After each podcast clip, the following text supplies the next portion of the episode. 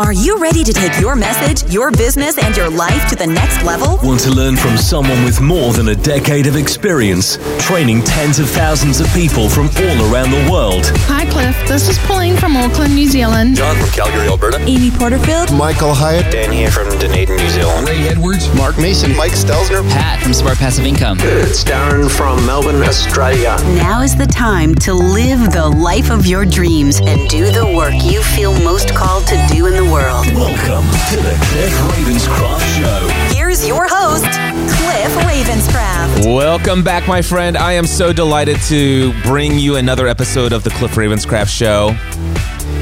I'm going to share something with you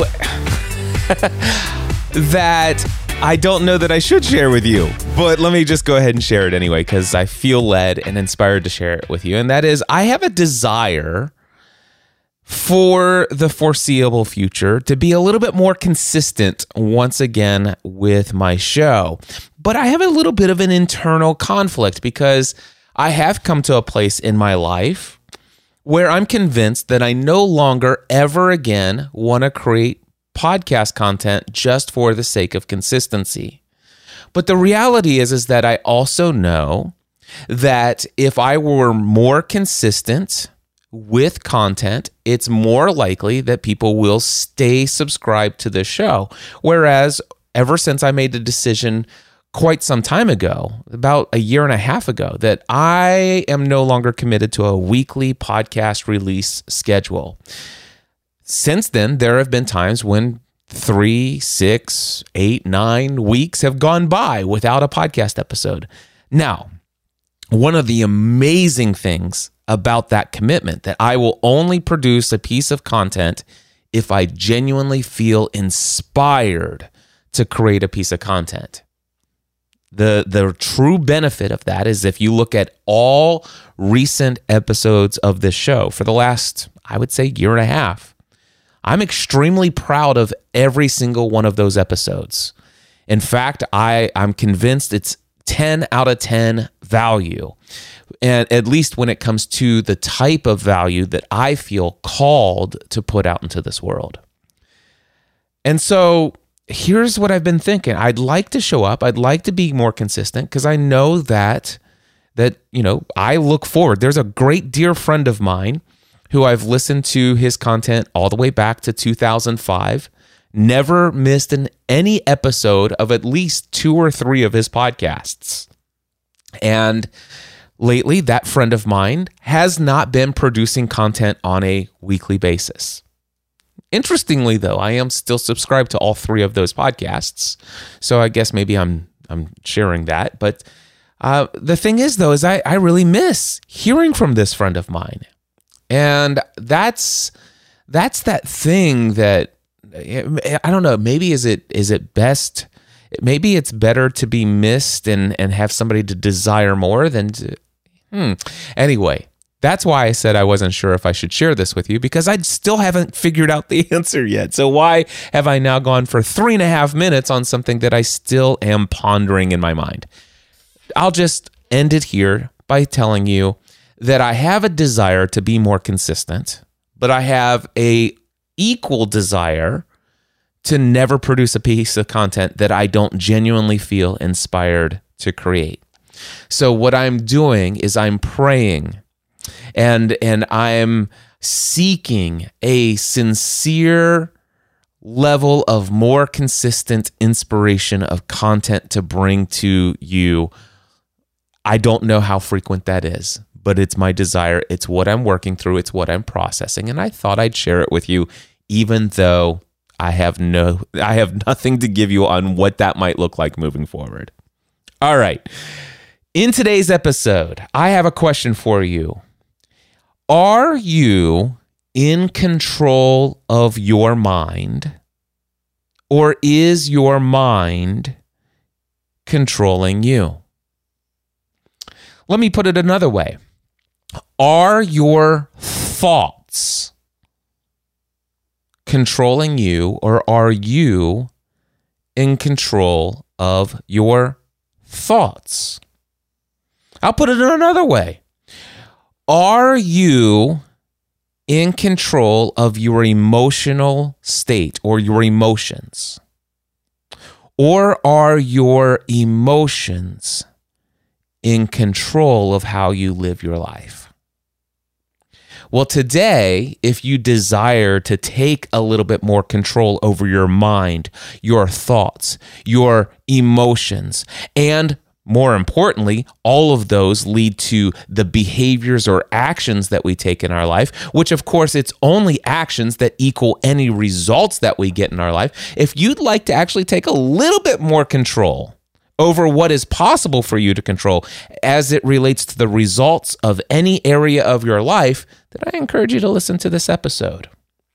I am going to tell you that I'm going to be sharing with you. uh, Why should I even say that I'm going to tell you? Why don't I just tell you? and I'm not going to edit that out. The, what you are about ready to hear is a conversation that I just had on Saturday, June 5th, 2021, with a gentleman on Clubhouse. Now, this was not intended to be a session where I do live coaching. I just fired up. It was a Saturday, and I'm like, I haven't been on Clubhouse for a while, and I've got the next 45 minutes available. I know what I'll do. I'm going to open up a Clubhouse room and say, hey, let's chat. This room closes at 4 p.m. Eastern Time. And so I opened it up, and I did have some general chat with two or three people. Then this gentleman comes into the room. Now, I know who this gentleman is. I've had conversations with him before. He's been following me on Clubhouse for quite some time, and I genuinely love this guy. I really do. Every single time I have a conversation with him, it, it's just so authentic and transparent and all this other stuff. Now, the only thing is, though, is I did not go into this room with the intention of having a coaching conversation with anybody. I just was connecting. But I do hit record when I go onto Clubhouse if I'm at my computer. Uh, and and you know I'm in a situation where it's convenient for me to record just in case something excited exciting happens, and something exciting did happen. So now the reason why I keep calling him this gentleman is because after the conversation we had was over, uh, we connected via direct message, and I said, "Listen, I want you to know that whenever I'm on Clubhouse, I tend to record." the conversations I have there. I have two questions for you. Number one, would you like an audio recording of the conversation that you and I just had? And number two, would you be willing to allow me, would you give me permission to use a record the recording of our conversation as a podcast episode of my show? And he wrote back and he says, Cliff, absolutely.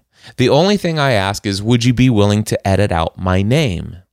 And so per his request, I edited out his name every time it was said.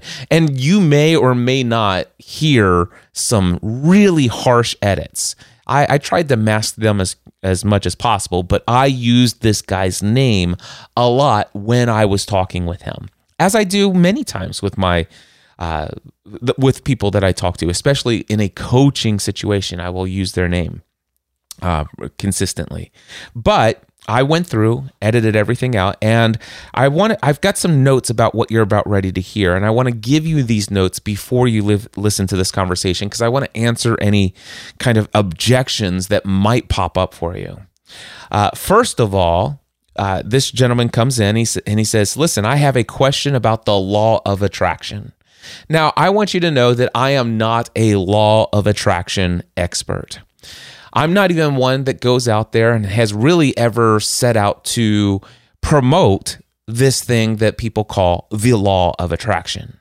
I used to absolutely hate at least the way that I've heard it described and explained by many teachers out there in the law of attraction movement.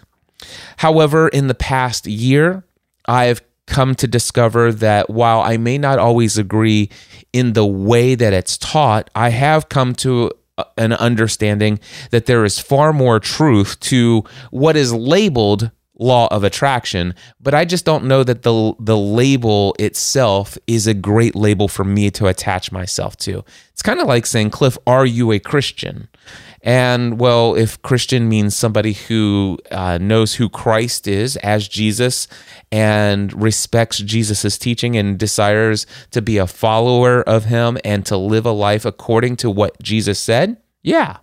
But you know what? The label Christian oftentimes comes with a lot of other baggage, doesn't it? and so I don't know that that I I like to go around and do I have a Christian business, I have a Christian ministry, I have a Christian this, I serve Christians and I you know I'm a Christian life I I don't wear that label. And I also don't wear the label law of attraction in what the what I do and what I teach. Now, with that being said, uh, I have been a moderator in several rooms about the topic of law of attraction. And that's probably where this gentleman first found me. And I'm able to engage in that community just as, uh, even though the label itself isn't something that that I want to be attached to my own branding or anything like that, or my message to the world. Uh, it, it's it's just something that he clearly, you know, because I was in a room and on a consistent basis co-moderated a room with the law of attraction title he thought, hey, I know Cliff's on Clubhouse. I see him. I'm going to ask him a question about the law of attraction. So that's the first thing you're going to hear him say. I have a question about the law of attraction. Now, right, I, I, I don't, I don't, imme- I don't have any reaction. You'll notice I, I literally refuse to have any reaction to the phrase law of attraction there uh, in the conversation. Now he then uh, goes. He says, "My my question is related to this thing called toxic positivity. Have you heard of it?" And you'll hear me say, "No, I haven't." By the way, I, I meant to go look it up, but I didn't. I still today have not, uh, it's only been 24, it, it's been less than 24 hours since I've had the conversation, but I probably will look up toxic posit- positivity and and I think I can understand it well uh, enough. And I want you to know that I am not saying through this conversation that one will always have positive thoughts all of the time. That is not what I'm saying. However, it's what am I going to do now that these thoughts have come through my mind? How am I going to handle the situation? The question is do I want to attach to those thoughts? Matter of fact, let me read to you an email that I just put into my email newsletter. Been writing a lot of new content for my email newsletter. And I think that I have it right here. So, yeah, let me read this to you. The title of the email is Where Are Your Thoughts Taking You? Nearly every result that you experience in your life is the direct outcome of the actions that you have taken. Have you ever asked yourself, why do I do the things that I do? The answer to this question is that all the actions that you take are determined by your thoughts, beliefs, and emotions. I'm not going to go into detail about beliefs and emotions today. However, I do want to share a few powerful insights about your thought life that can help you gain a little bit more control over the actions you take on a daily basis. The first insight comes from the first nine words of chapter one of the book Think and Grow Rich by Napoleon Hill. Those nine words are truly, thoughts are things, and powerful things at that. I used to believe that I am my thoughts or that my thoughts are who I am. Like that like that's that I that anyway, you get the idea. Anyway, that belief by the way was disturbing because throughout my lifetime I've had some extremely horrendous thoughts that have come throughout into into my mind. And so if I am my thoughts and those thoughts are me, whoa, I must be an incredibly terrible person. And then my email shifts into something called trains of thought. Today, I think about thoughts as trains that enter and leave the train station of my mind. This insight came to me after I read the following quote from the book Super Coach by Michael Neill. Here's the quote. I'll begin now. I've always liked the expression train of thought because it so accurately describes the way each thought passes through our head. Uh, I'm sorry, because because it so accurately describes the way each thought that passes through our head invites us to travel with it. One thought of a childhood friend can take us on a pleasant journey all the way down through our youth. Another thought about an argument with a loved one can carry us into a sudden occurrence of rage. Yet our thoughts are simply the principle of thought, taking the form of internal conversations and mental movies that have no power to impact our life until we charge them by deciding that they're important and real. And if we empower the wrong thoughts, making our negative fantasies seem more realistic than our current reality, it's like boarding a train to a destination we have no desire to actually reach. Now, think about this for just a moment. I'm going to go back to the email. That's the end of the quote from Supercoach. But the thought of a childhood friend can take us on a pleasant journey all the way through our youth. And yet, a, a, a separate thought of an argument with lo- a loved one, if we focus on it, we can go back and, and we can actually take that, that thought can take us to an occurrence of rage, a feeling, an emotional state of rage. Now I want you I'm going to I'm going to that's setting the seed for what you're about ready to hear in my conversation with this gentleman that I'm about ready to share with you.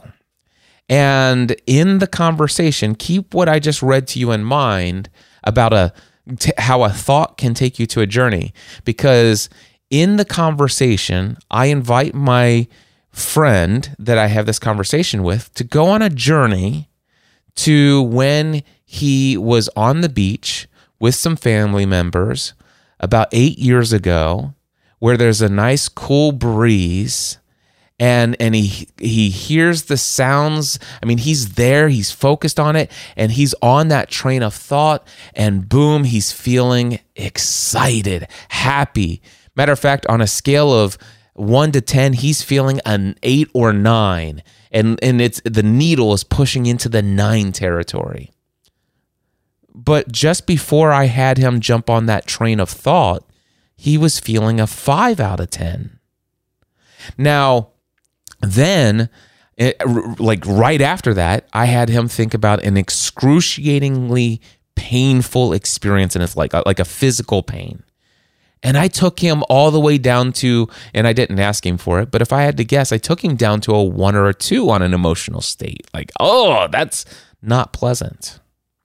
So just keep all of that in mind. Now I'm back to my email after reading the quote from Supercoach in Trains of Thoughts. Here we go. Whenever an unexpected or undesirable situation comes up in my life, out of nowhere, I now make the conscious decision to become an observer of the thoughts, remember which are things, that come into the train station of my mind. That's right. I literally stop for a moment and imagine that train, or I'm sorry, that my mind is a train station and that all of the thoughts that come in and out of my mind they are trains of thoughts. A train with many cars all right?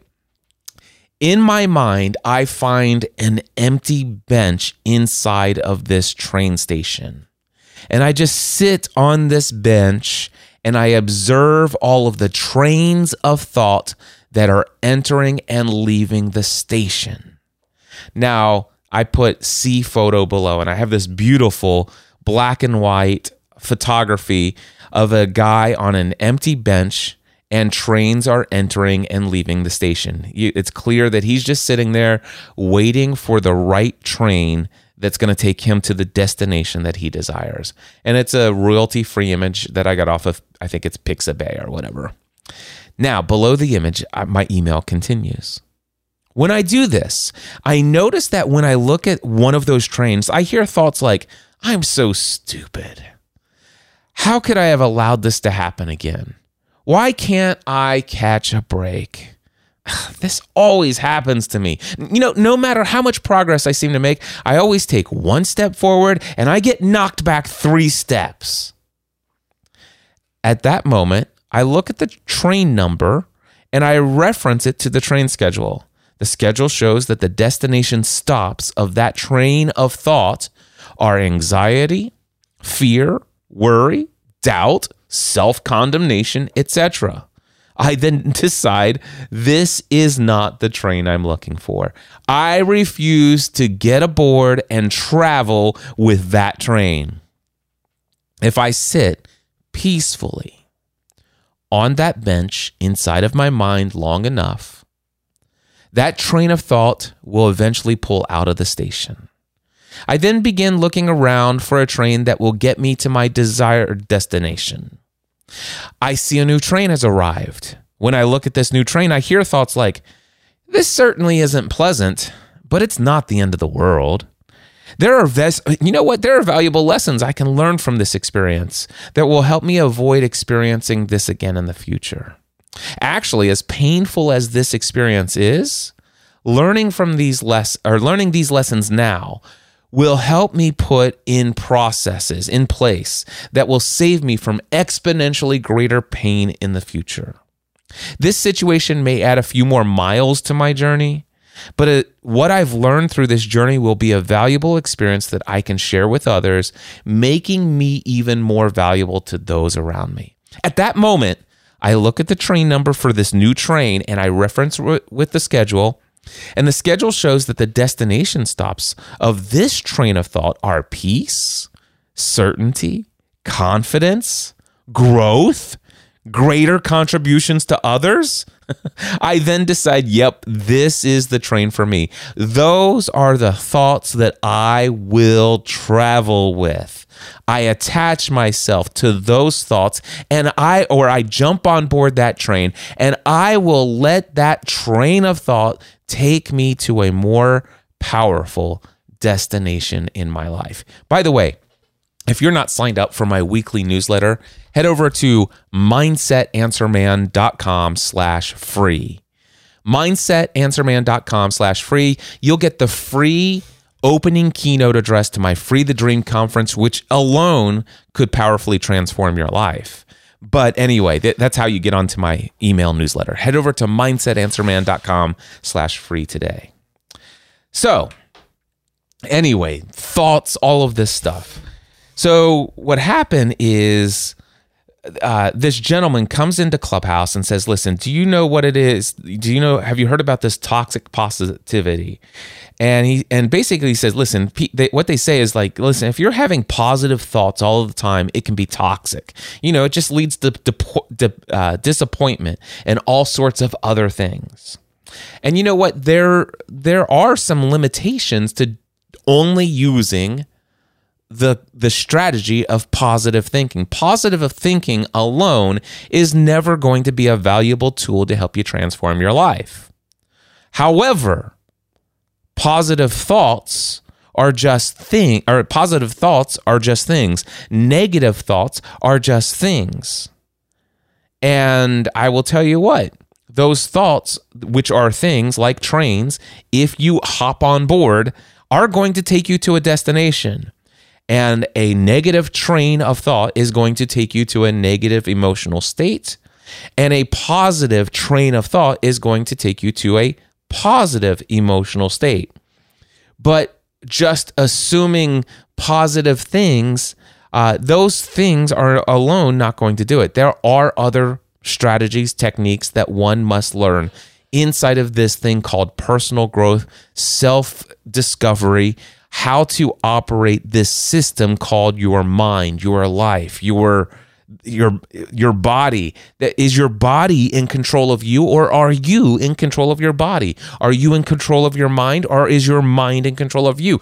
Are your thoughts in control of you or are you in control of your thoughts? These are all questions and they are not just about thoughts so, anyway, you'll get in here and you'll hear the conversation, how he sets it up, and then you'll see where I take him. Now, here are some imp- uh, additional important notes to set the stage for this conversation. First of all, I want to talk about the idea is your life going to go well all of the time? Because this never did come back up in the conversation. But I want you to understand I'm not saying that everything is going to be pleasant in life. I'm not going to I'm not saying that there aren't times where you're going to experience pain in your life. All I'm saying is you can choose whether or not to suffer ongoing consistently for the rest of your life as a result of painful losses or whatever situations. Now, and also I'm not saying that it's it's an incredibly healthy thing if you were to lose a loved one, say your parents or a, a partner in life or a child it is absolutely appropriate to go through all of the different levels of grief and and stuff like that. And that's not what i'm saying. I'm not just saying that um, you know you get the news that that a loved one has just passed away in a tragic car accident and all of a sudden you say you know what? Let me just sit here in the train station of my mind and i'm just going to only have positive thoughts feelings and emotions right now. Eh, that that there that is not what's being said. And so I just want you to understand this. However, there are far too many situations that don't require grief, that don't require a, a season of of of of getting into the depths of that pain. There there are some times where, where we just wallow in it for far longer than is necessary or even helpful uh, for us to to continue to be able to experience life the way that we're meant to experience it. So uh, I just want you to know I'm not saying that your life, my life, does not go well all of the time. You were, if you were to ask me, uh, Cliff, hey, how you how things going? I will tell you, I've never been better, and it gets better every single day. And and so people have been asking me that for years, and like Cliff, you're telling me that your life is always awesome. And I said, well, I, I believe life is always awesome. But a part of life is pain. A part of life is loss. And you know what? When I experience pain, it hurts. When I experience life or uh, a loss, it hurts. When I experience a drastic drop in income unexpect- uh, unexpectedly, I feel that. But I don't wallow with it, and I certainly don't allow myself to attach myself. I don't I don't hop on board of a negative train of thoughts that that actually associate the inappropriate meanings that take me to a destination that I'm not called to go to in life. And that'll become a little bit more clear as you hear this conversation with this gentleman. So, yeah, that that's pretty much what I wanted to share. Uh, and also, just for one, I, you know what, I'll, I'll, I'll share one final note after the conversation. I've I've set up everything you need to hear uh, for what you're about ready to hear in this conversation right now. What's on your mind today? Okay, that's awesome. So I just want to ask you about the law of attraction. Okay. So sometimes I feel that you know about the toxic positivity? No. Uh, okay, so like if you're being positive all the time, so it's like it's like toxic sometimes maybe, and also it leads to the um, disappointment or something like that. And also, I feel sometimes because I'm new in these things, so sometimes I feel that the situation is really hard. So how can i be positive? How can i feel good? You know like sometimes i feel no it's it's really it's hard you know? So yeah how can i how can i do it? I feel like i'm pushing a big stone you know? So yeah.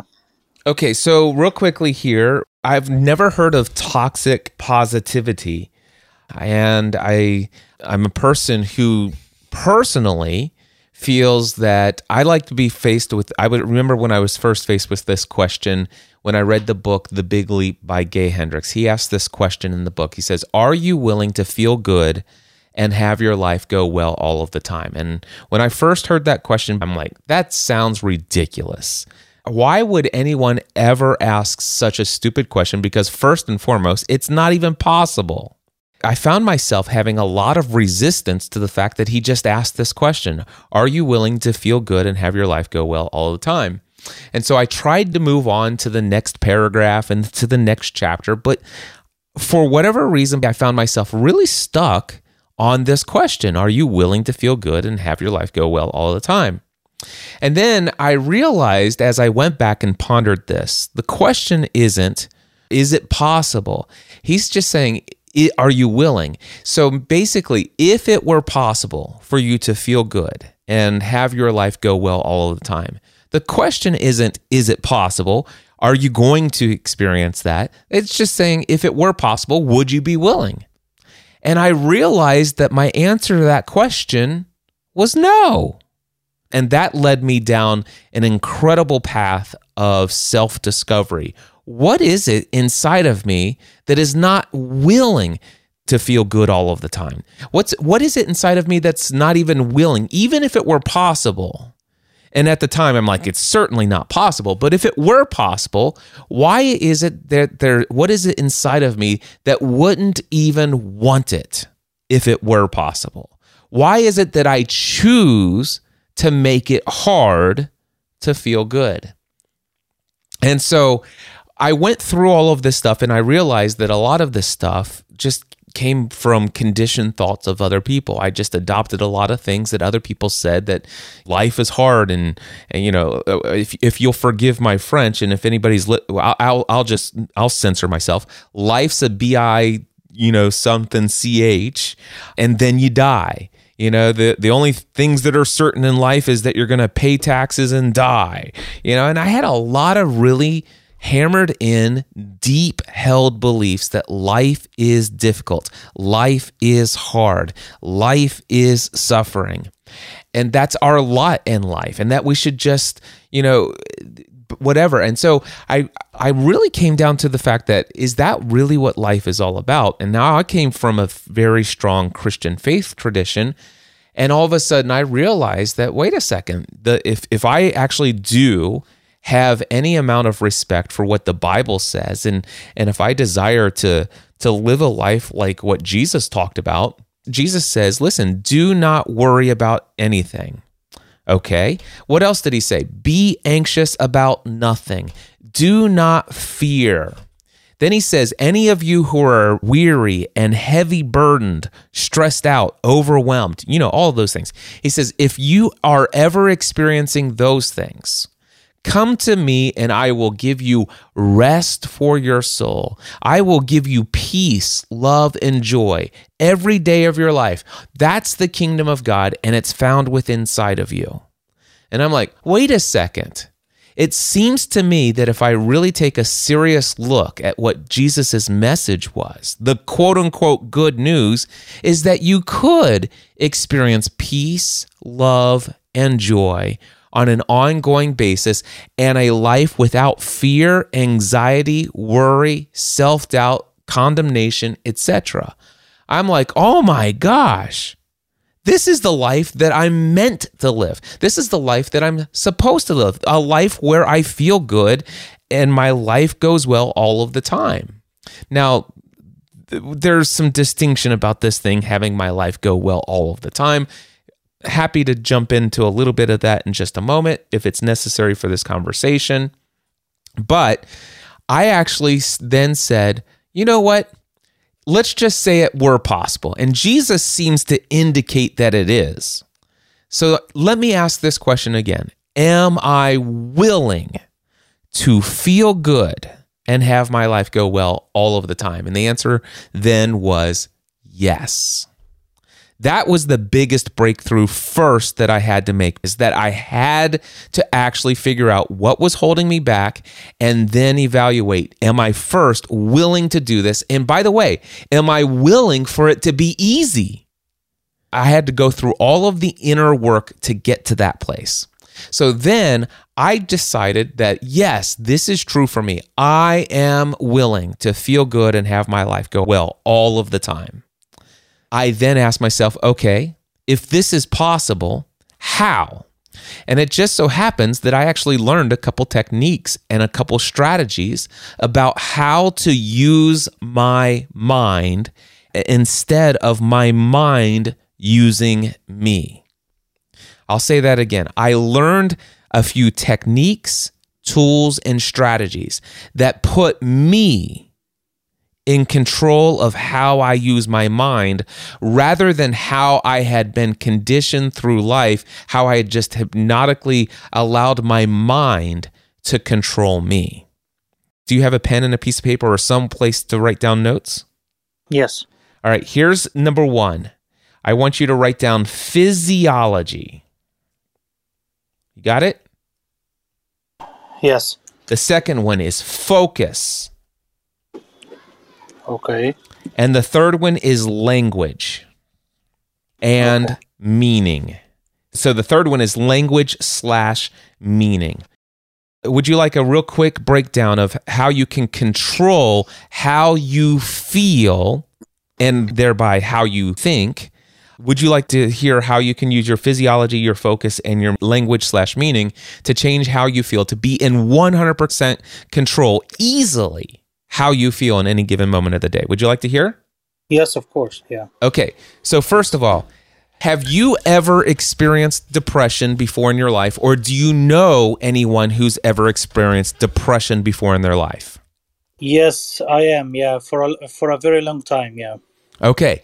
Let me just ask you to describe. I'm going to give you some A B answers. All right. I, I'm. Okay. let- let's just pretend that you and I are sitting in a restaurant. We're having a lunch conversation right here, right now. Can you imagine you and I in a restaurant having a conversation at a table together, just the two of us? Yes. Okay. Now I want you to imagine you and I are looking across the restaurant and sitting at the bar, there is a man sitting at the bar. Do you see him? Yes. Okay, great. Now, it's very clear to you and I right now that that man is absolutely depressed. You got it? Yeah. and it's clear to us that he's depressed. It's not anything that he said. We he's so far away. The bar is at the other side of the restaurant, and there's so many people in the restaurant. We can't hear that man even if he were talking. But how do you and I know that he's depressed? Here's how. First of all, is he looking up at the ceiling or is he looking downward? It's. Uh, I think it's looking. Um, maybe it's looking down. Yep. Is he sitting up straight or he's is he kind of just slouching forward? Yeah, the second one. hmm Okay. Not straight. Yeah. All right. Now, let's just say we decide to real quickly go to the bathroom. And as we go to the bathroom, we pass right behind this guy and we hear, you know, the bartender says, Hey, how's it going? And this guy speaks back. Is he talking fast and upbeat or really slow and drawn out? Slow, of course. All right. As you're walking by to go to the restroom and you're and you're just doing this in slow motion, you look at this guy and you can kind of just see how he's breathing. Is he breathing big, full, deep breaths or are they super shallow breaths? I think uh, super shallow press. Yeah. Now, here's the interesting thing. If you were to do all of those things with your body, you will make yourself depressed. That guy is not depressed. That's not his identity. He is doing depression with his physical body. Do you understand what I'm saying? So you mean he put himself in this situation? Yes. Okay. hmm Now, Yeah. there, by the way, there may have been an event that put him into that state of mind. So let's just say there is a trigger that depressed him. For mm. him to actually enter into depression, when we say somebody, an event has triggered us, that means that it has triggered a system of code within us. So all of a sudden, what we're saying is, oh my gosh, this just happened. Now I'm depressed. What that means is, this just happened. Now I am going to breathe shallow. I'm going to lean and slouch forward. I'm going to start talking slowly. I'm going to look down. I'm going to hunch over. I'm I'm just going I'm going to in my body do all of the things that will allow me to feel depressed. Do you see what I'm saying? Yes, yes, yeah. Now, here's the interesting thing. Uh, h- let me ask you this How would you describe your emotional state right now? It doesn't sound to me like you're depressed at this m- very moment. But let me ask you this: Where on a scale of one to 10, 10 means like I'm ready to take over the world. I have I'm the most confident person in the world, and one is I'm absolutely depressed and I feel like I am absolutely worthless. I would imagine you're somewhere in the middle. But are where are you from a one to ten? Where are you right now in your emotional state? Yeah, it's like five, yeah, in the middle, or uh, five or six, yeah. All right. Mhm. Great. Sounds to I heard a horn. Where where are you at right now? I'm at home, but yeah, there's like some uh, noise, yeah. Okay, you're at home. Are you by yourself? Yes. Excellent. Wonderful. So here's what I want you to do. Are you standing up or sitting down? Um, sitting down. All right. Stand up. Okay. All right. Here's what I want you to do. I want you to take in. I, I'm gonna I'm gonna do it audibly, and I want you to do it with me. I want you to take in a deep breath. When you hear me take in a deep breath, I want you to hold it until I say exhale, and I want you to blow it out really slow but forcefully. You ready? Here we go. Deep breath. Yes. Exhale. All right. Get ready to go again. We're going to take a deep, slow, very deep breath. Hold. Exhale. We're going to do two more of those. Deep breath in.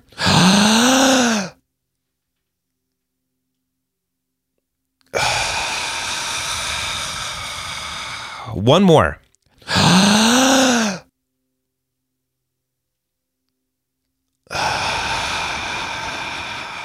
Now, next thing I want you to do, take your hands. If you're holding your phone, you can you can just do take one hand. I want you to take your arm and I want you to hold it outstretch it out straight in front of you, but then I want you to just kind of shake it loosely, like wave it up and down all around, just just like and wiggle the rest of your body, like move your hips like you're doing a hula hoop if you know what a hula hoop is. I just want you to just be wild and Yeah. crazy and make your just just loosen up your body. That's all you're doing. I'm just loosening up my body. All right, go ahead and stop. Now, what I want you to do is I want you to stand up straight and tall, the straightest you could possibly straight. All right. I want your I want your chin parallel to the ground for just a moment. Now what I want you to do is I want you to take your chest and I want you to kind of point your chest up towards the sky a little bit. Kind of like Superman does when he's posing as Superman and his cape is if you had a Superman cape, it wouldn't be touching your butt because you are actually kind of arched. Your back is even arched back a little bit as your chest is pointed up towards the sky, kind of like, I am the master of my universe.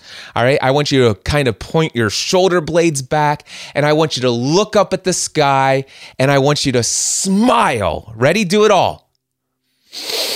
Taking a deep breath, hold it, let go. On a scale of one to 10, how you feel right now?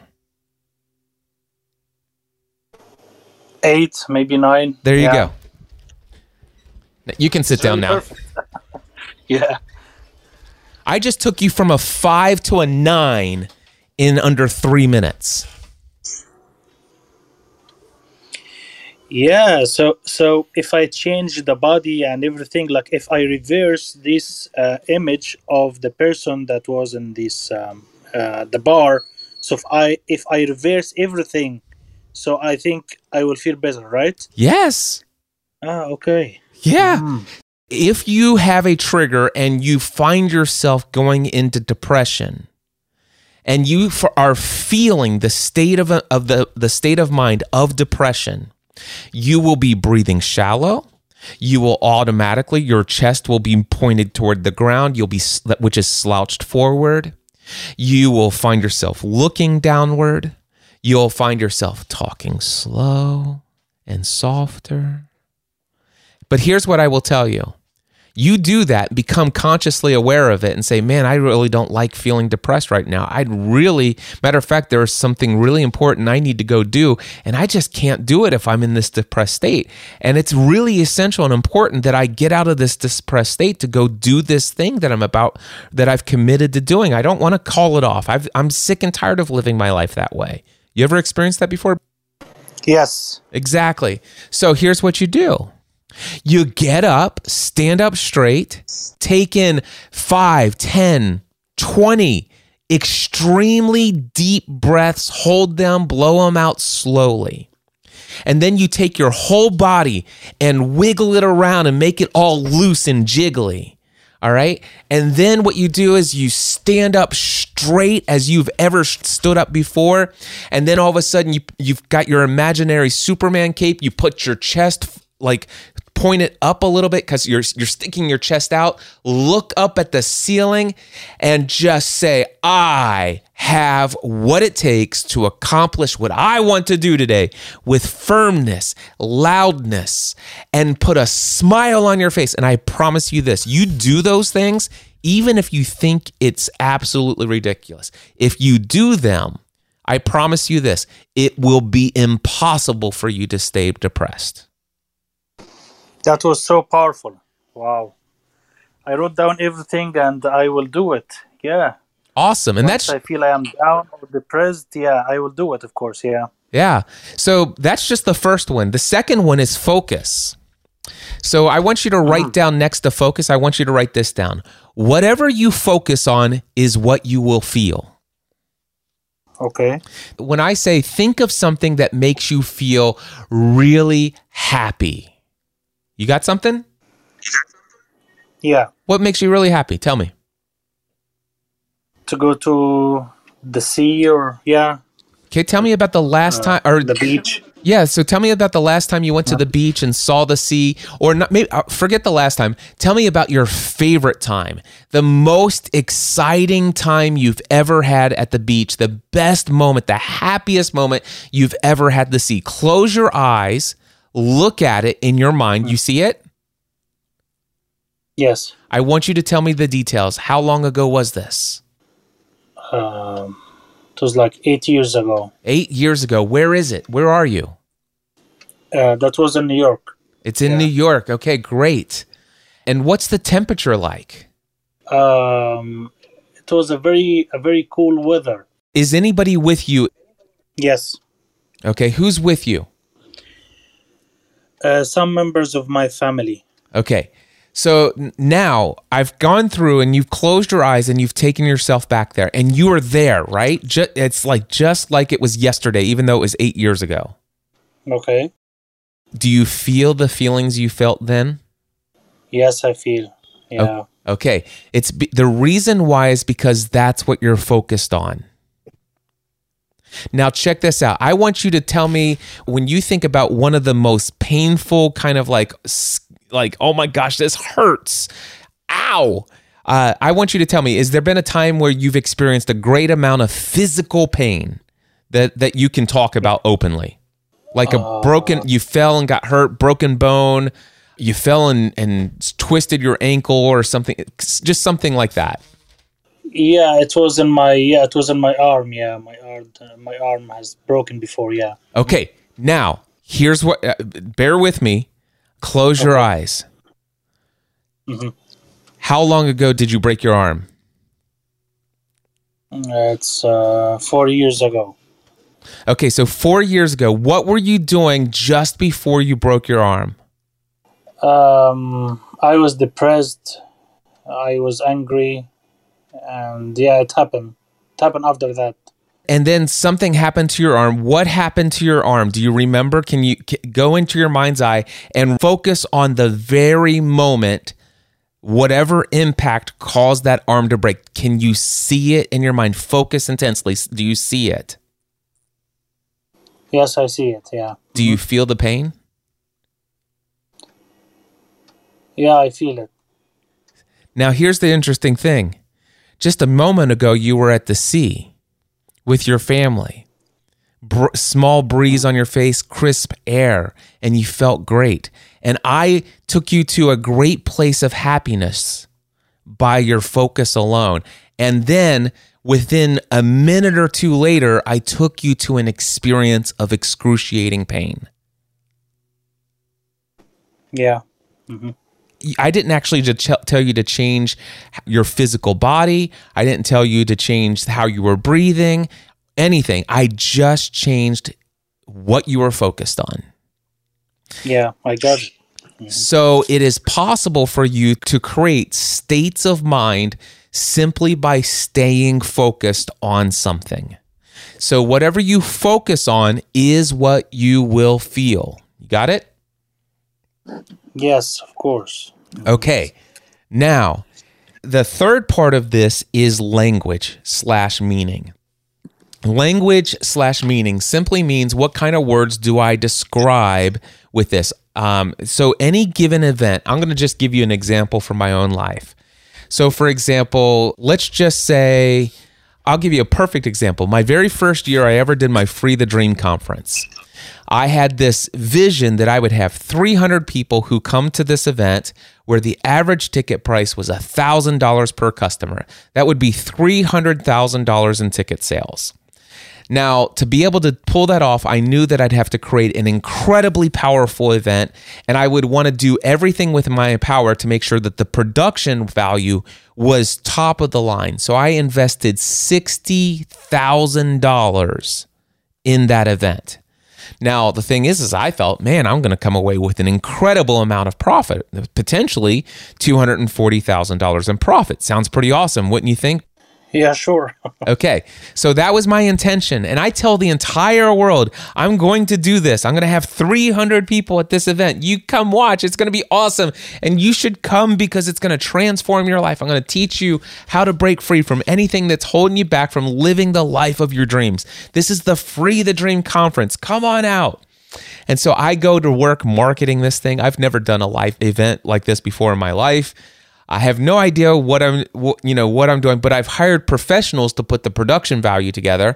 I've been at life transforming events. I know that I have an ability to communicate powerful messages, and I invited incredible speakers who have all spoken at other events. So I'm like, okay, this has to work, right? So I begin promoting it right out of the gate after talking about it for many many months i finally opened up the ta- the ticket sales and i sell I- had vip tickets and the tickets were going to be $1000 for the standard ticket $2000 for the vip but I, I opened it up with a 50% discount. So basically it's $500 per standard ticket and $1000 for the vip and here's exactly what happened. I opened up the tickets for people to purchase, and within 48 hours, I sold 24 VIP tickets. Now we've got seven more months before the conference comes. By the way, I, I'm I'm being fuzzy with the actual time frames because it's it's been a couple years now. But the message and the everything the the actual story is intact. Does that make sense? Yes. yes. Okay. So so I f- within 48 hours I s- sell n- I sell no standard tickets. Everybody within the first 48 hours bought a VIP ticket. 24 tickets sold at $1000 a piece. How much money did I just generate in the first 2 days of ticket sales? $24,000. All of a sudden I'm feeling really good because I thought 300 people with an average ticket price of $1,000 so far in the first two days of ticket sales, 24 people sign up instantly, all of them paying $1,000 a piece. This is awesome. And I still got seven more months of ticket sales. This is a total no brainer. Whoo! That's what I'm focused on. And that's the language that I use to describe it. How, what meaning am I giving this? Oh my gosh. In the first two days, 24 people and all of them bought VIP tickets. This is amazing. I feel what? How would you feel? Great, of course. Exactly. Amazing. Exactly. And that's exact. I felt unstoppable. And then what happened was, you know, over the next couple of days, over the next week, I had some more ticket sales come in. Most of them were still VIP, but there were a couple standard tickets that came in as well for $500. But anyway, after about the first 10 or 14 days, ticket sales went down to almost nothing. So now let's just say I've got about 35 people signed up for the conference. Now remember, I'm going I've already committed. I'm paying $60,000 for this event no matter what. I've already agreed to all of the people that would put on the production of this thing that $60,000 I've committed I'm paying that no matter how many people come to this thing, no matter how much money I've made in ticket sales. But after the first four to six weeks, ticket sales are next to nil, and I really only have about $30,000 in ticket sales. Now, what does this mean? And, oh, by the way, and like nobody's buying a ticket, and I'm marketing it like crazy. And then I go week after week after week, and it seems like I might make one, maybe two ticket sales per week each week after that. And you know what? Sure, some of them are paying like, you know, the price is slowly going up. And so, you know, I get a VIP ticket and and a couple people pay let's just say $1300 you know but there's a standard ticket here and there and stuff like that but you know i, I get to where i'm at like $40000 in ticket sales and matter of fact, I, I I'm going to get all the way to because uh, I actually have my P and L for that event, just so I can remember exactly what happened. So when it was all said and done, we got about uh, let's just say we only have about a month before the event, and I'm nowhere near breaking even on this event. And not only that, but uh, it doesn't even look like I'm going to make a profit. So here's the situation. When it all comes down to it, we actually have Free the Dream Conference 2018, and there are not 300 people there. There are 87 people at this event. And that wow. eight that 87 people includes myself and like 12 speakers and a couple of staff people that all got free tickets. Here's the total ticket sales. Matter of fact, I'm looking at it right here. I've got the spreadsheet. I made $63,988 in ticket sales. Let's just say 64,000. Now, let's just fast forward to 2 or 3 weeks after the event. All of the invoices from all of the vendors are coming in. Guess what? There was some unexpected additional expenses that weren't included in the original budget and the event ended up costing us $68,545. So here's the total profit on the event. I lost $4,556.46. I had to pay $4,556 out of my pocket to host an event that generated no income for me. Just imagine how do you think I felt emotional state at that event and the two or three months following that event. So here's the interesting thing I was freaking excited. I the entire event it was a dream come true. It was absolutely the most amazing experience I've ever had in my life which right up there with the day that I got married and the day that my children were born. Free the Dream, that entire weekend event was the highest high, right up there with the highest highs that I've ever had in my life. That's how excited and overjoyed I was at that event. And then the following weeks after that event, I would literally burst out in tears, not because I was upset, but just have you ever burst into tears because you were so overwhelmed with joy and you can't believe how awesome something is that you actually burst into tears of absolute ecstasy and joy? Has that ever happened to you? Yes. That's how I felt for weeks after this event. Why do you think I was able to do that? I'll tell you. It's yeah. because of the language and the meaning I gave to the data. So, what was I focused on? I was certainly focused on the fact that 300 people didn't come. And when I focus on that for too long, then all of a sudden it's like, hmm, well, okay, here, here's the meaning that I'm going to give to the fact that 300 people didn't come. Well, what does this mean? I could have chosen, well, this means that I'm an absolute failure at getting 300 people at an event. I told everybody I was going to do it, and now people are going to criticize me. People are going to lose respect for me.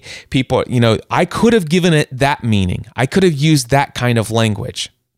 If I would have used that language, I would have felt lousy. I would have had negative emotional states. Do you understand this? Yes. hmm But instead, when I focused on the fact that I did not hit my goal of 300 people, here's what I said. Here's what this means.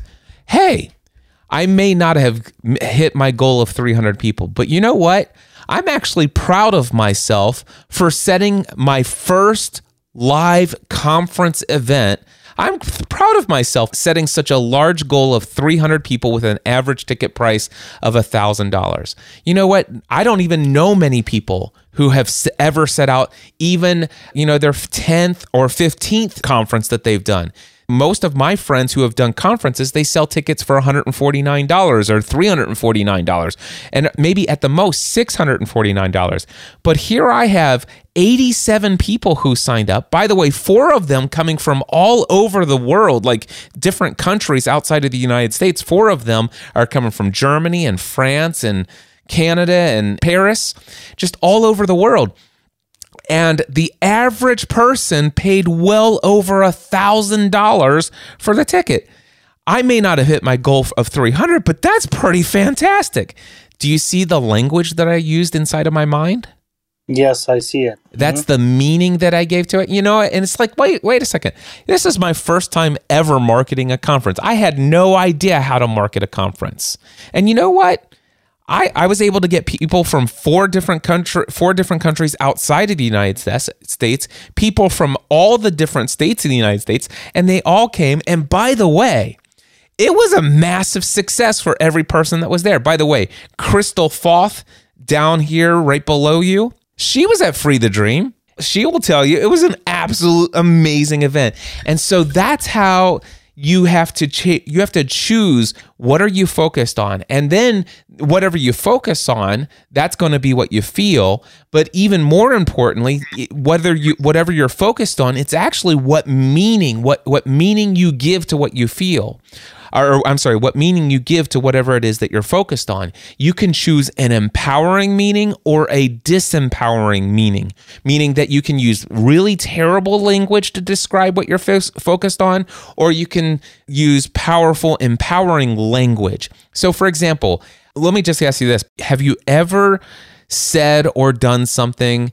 That right after you did it, you realize, oh my gosh, that was so stupid. I shouldn't have done that. Has that ever happened to you before?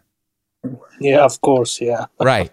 Now, the emotional state that you are in after you've done it and you're aware that you did it, you're going to feel whatever it is you focus on. But what you feel will be determined by the language or the meaning you gave to it. So, in that moment, you could use language like this I am such an idiot. I always do this. You know, I, I've, you know, this is just who I am. I don't think I'm ever going to be, get beyond this kind of reaction. It's just, you know, it's, I always screw this up. Why do I, do, man, why? Why do I always screw this up? Now, is that going to put me in a positive emotional state if I use that language? No. All right. Now imagine the same experience and I'm still focused on it. What if I use this language? Ah, yikes. Wow. That probably wasn't the best thing for me to do. You know what I did there? Now that I think about this, looking back, that was a reaction. You know what? I instantly reacted without thinking first. That's not good. You know what? First of all, I'm going to make a point to apologize. I'm gonna I'm gonna make myself a note. I'm gonna put it on my to do list. Uh, and within the next 48 hours or within the next 24 hours, I'm going to schedule some time with that individual and I'm going to sincerely apologize for my outburst for that ridiculous thing. And you know what? I'm going to learn from this experience. I want what l- let me just think here for a second. What was it that triggered me into an instant automatic response without thought? Oh, you know what? This seems to be a pattern for me. You know what? I'm going to learn from this. I'm going to journal about it. I'm going, you know what? I'm going to learn from this experience and I'm going to begin to do some things internally. I'm going to create some inner work. I'm going to try to grow from this and I'm going to try to avoid having this experience ever again moving forward. Matter of fact, this experience is going to be the this is going to be the turning point for me so that the next time a similar situation, I will in the moment catch myself before I react and instead I will thoughtfully respond in the future. Wow, I'm incredibly thankful that I came to this realization now finally. Now, do you think that that language and that meaning is going to get me into a, a better emotional state? Yeah, yeah, sure. So your original question was just, man, how can I get myself to feel a certain way? The answer to the question, now do you understand, is physiology focused language and meaning? Yes, I wrote down all of these three steps and also the examples and everything. And also, I want to ask you this is the last question here. So, if someone has like something in his mind that he's gonna die if he uh, lost his um, um, his uh, parents or his uh, wife or something like that. So he can use the three steps of this to fix the problem. Yeah, absolutely. So let's just say if if all of a sudden this person is distraught and upset and depressed because after 15 years, his wife suddenly died of breast cancer.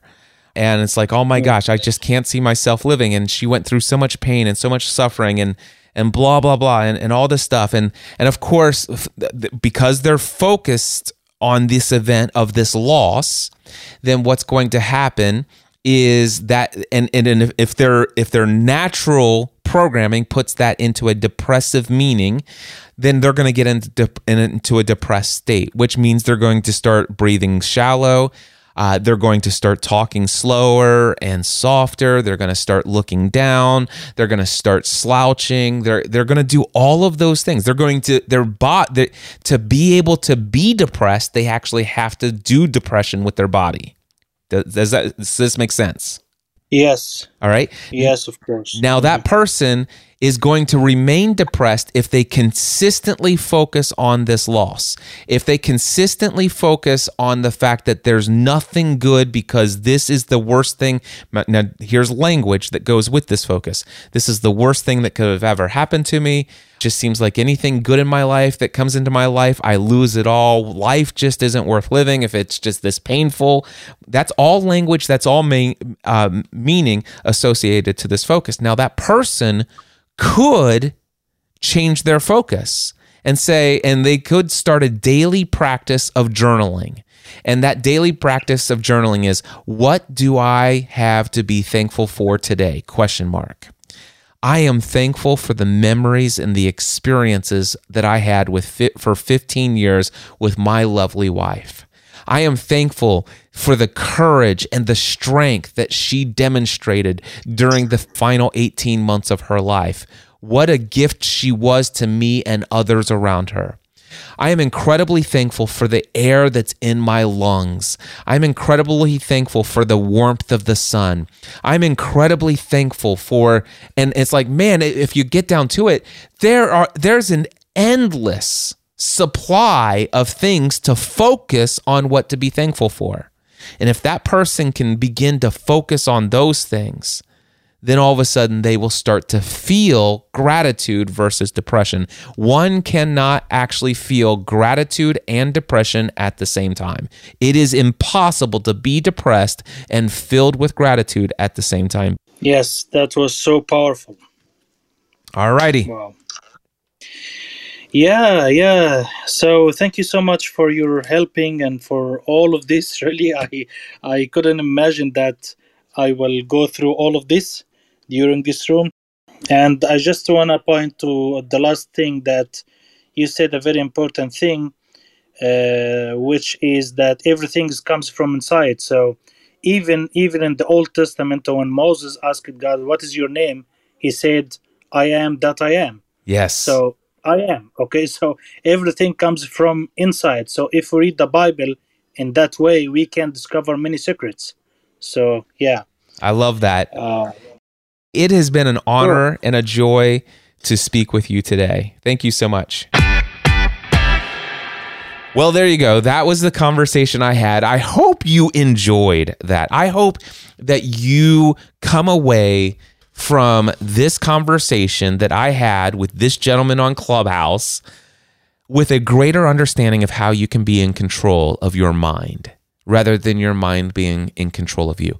I hope you come away from this episode, this conversation, with a greater understanding of how you can be in control of your thoughts instead of your thoughts being in control of you. I hope you come away from this conversation understanding that you can be in greater control of your body rather than your body controlling you. I hope you can come away from this conversation knowing that you can be more in control of your emotional states or your emotions than your emotional state or your emotions dictating how you live your life. That's the purpose of me sharing this conversation. And you know, as I look at this, at this point, I recognize that the introduction was almost 27 and a half minutes long. This episode is 41 minutes long. And as I think about this, you know what? I'd much rather let this be an episode that sits in the feed for, let's just say, oh, two or three weeks before the next episode. So you got plenty of time to listen to this one episode. So that goes back to what I talked about in the in the beginning. I'm leaning towards the the the idea of I'm just going to put out content as I feel inspired. So anyway, one last thing here about the free the dream thing. I one thing that I want to make sure that everyone understands what I told this gentleman about Free the Dream, as I stated it, and I listened very clearly to everything I said when I was going through and editing out his name in all of those different spots. I listened very clearly. Everything I said is absolutely perfectly accurate, but it's not the full story. And the full story just wasn't necessary for the conversation I had with this gentleman. Now, I know this gentleman, by the way, is going to be listening to this episode. And so here at the end of this episode is that thing I told you I'd share at the after the conversation. See, after Free the Dream, I did. I was elated. I was excited because of the positive meaning to the the and the language I used to describe the experience of Free the Dream 2018. It wasn't a bunch of baloney. It wasn't a bunch of made up stuff. It it was all true, and I did feel awesome. Now, some of the fuller story behind that is that leading up to Free the Dream, I actually significantly saw a decrease in my monthly recurring income from coaching and mastermind groups because as people were leaving the mastermind group and completing their six month or one year coaching program with me, uh, the, the, which on average was $1,000 a month. If you can imagine, let's just say seven different people while I was marketing Free the Dream fell off of my of my client roll.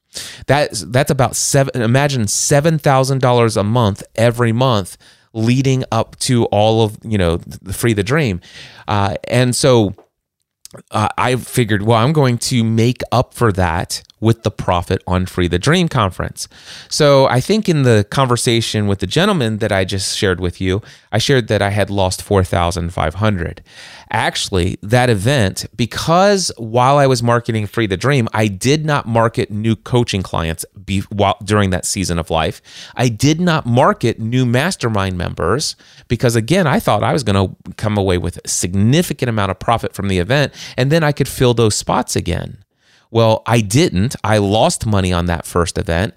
And if you tag on all of the amount of monthly income that I lost, that first year, I walked away with Free the Dream in a $38,000 hole. Now, I've shared that publicly many years uh, many years ago in this podcast, I'm pretty sure. I've shared that very clearly in a program I have called the Train with Cliff audio program over at tr- Train the Cliff trainwithcliff.com, which is a weekly podcast that I produce every single week. That's the behind the scenes of everything that's going on in my life. And in fact, trainwithcliff.com, my behind the scenes podcast where you get all of the insights of what's going on in my mind as I go through my journey of personal and professional development. That podcast started right after Free the Dream 2018. And I will tell you, I did enter into a mindset of scarcity when it came into the financial certainty that I was experiencing at the time. And it's not that I was experiencing a lot of pain or anxiety or fear. It's just like, oh my gosh. Um, I, I went into some old habits, though. I did go into some old habits. I had no negative associations with the the feelings and the emotions of whether or not Free the Dream was a good event, was it a worthwhile investment? I mean, I would have done Free the Dream over and over again, uh, you know, with the same results. Even even all that, it was so worth it, and I learned so many valuable things. But I do want to let you know there was a little bit more behind the scenes after the, in the months following Free the Dream, where I had a mindset of scarcity only where it attained where it came to the financial side of things. And that's when I began the Train with Cliff audio program, which is like an audio journal of my business since then. I think there are like 251 episodes of that podcast now. And so, anyway, in that program, I shared week by week by week this is what i'm this is what has happened. This is the meaning that i associate. This is what i'm evaluating. Here are the lessons that i learned. Here are the steps that i'm taking. And i took i i took some pretty ridiculous stupid uh, mistakes. And that's what i'm saying. When i say life did my life go well all of the time through all of that experience? How i define my life going well all of the time the answer is yes my life continued to go well through all of that journey. Does that mean that I didn't experience any pain? No, I did. But I anticipate pain in my life and I actually look forward to pain.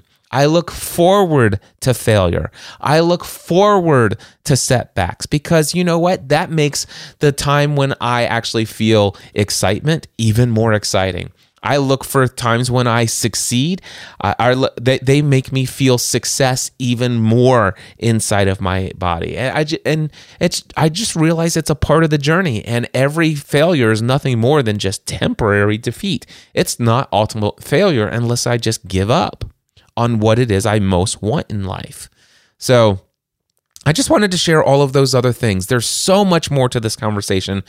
And I'd love to potentially have some of these kind of conversations with you.